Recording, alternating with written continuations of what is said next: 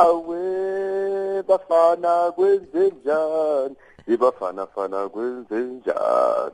Ibafana I'm sorry sorry Bob. We still have hope though. We don't lose the hope. Yeah, you know, that was just so sad. What a Ah, tearjerker. my heart my heart. Yeah. that penalty my heart. Oh gosh. Well, I was talking about your singing, but moving straight along, Chinese G- GDP numbers, Clive. Let's look at the Chinese GDP numbers and also, you know, what the Asian markets are doing, uh, advancing, uh, you know, this morning and uh, seemingly led by tech shares. Look, I still call it 7.2, Sakina. The, the results are coming out in no, in no time at all. Uh, I'm still calling it 7.2. Uh, some of the guys are saying 7.3. I told you that there is a number of guys that are looking at it uh, at 7.4. Um, still, I don't think that can be that much. And I'll tell you two reasons why. Firstly, because the last quarter of the Chinese GDP numbers were sitting at 7.1 and uh, I, I, and, and the quarter before that was sitting at 7.3. So I, I'm not convinced that they'll, they'll meet that 7.4 mark. Their target was 7.5. I don't think they'll get there. And the other thing as well that, that worries me about the Chinese uh, uh, market is that throughout the entire year last year, in dollar terms, they only grew about uh, uh, 13.4%.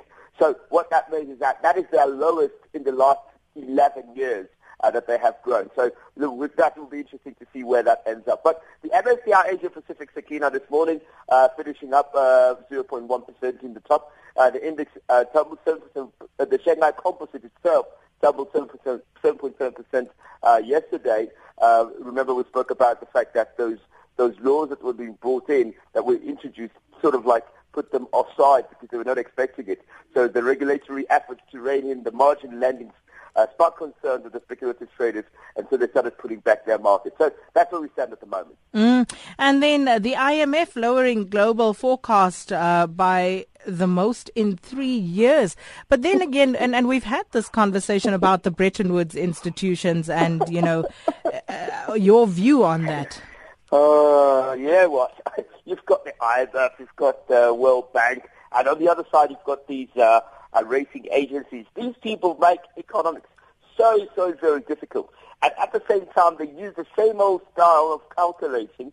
Uh, it's like using stem cell in, in 2015. It, it just doesn't work. We can't do men's mental at this day and age and still apply the same principles. It doesn't work, Sakina. And what's happening is the IMF has made the steepest cut of its global outlook uh, in three years, uh, diminishing expectations, obviously, everywhere else, apart from where, Sakina said, diminishing everywhere else except where?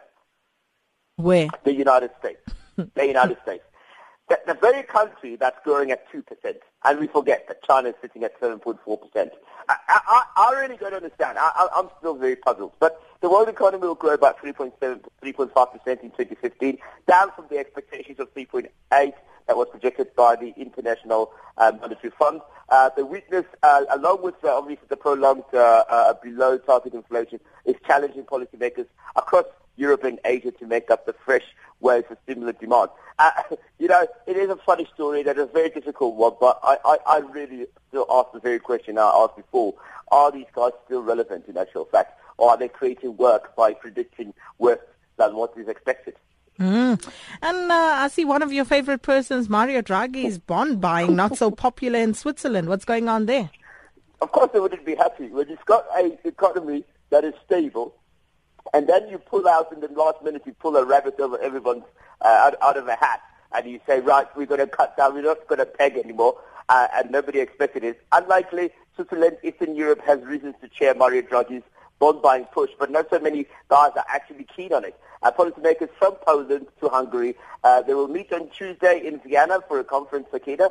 A two-day conference uh, before the European Central Bank sits for their monetary stimulus uh, uh, meeting as well. Uh, ECB bond buying would be clearly a positive uh, outline for, for the, most of the Eastern European countries, not so much for Switzerland because it's, it's actual, the franc, the Swiss franc has strengthened by almost 6.5% after they lifted that peg. So they are not happy with whatever it is. If they put cheaper money into the system, it makes their the franc weaker, and they, they will not be happy with that. And that's the reason why they're a bit worried uh, as regards to what will Mario Draghi do. But Draghi knows what he's doing. Uh, this man, uh, this uh, man understands the eurozone very well, And I think he's going to be supporting most of his counterparts because obviously they want to see a stronger euro and they want to fight that stupid thing called deflation, which has seen Europe in a very uh, uh in, in, in pretty dire situations over the last four and a half years. So let's hope that they, the meeting goes successfully uh, tomorrow and Thursday, and then they come up with a decision on Friday. We live in hope. And that was Clive Ntozabantu Ramatibela, independent market analyst, back again tomorrow, same time.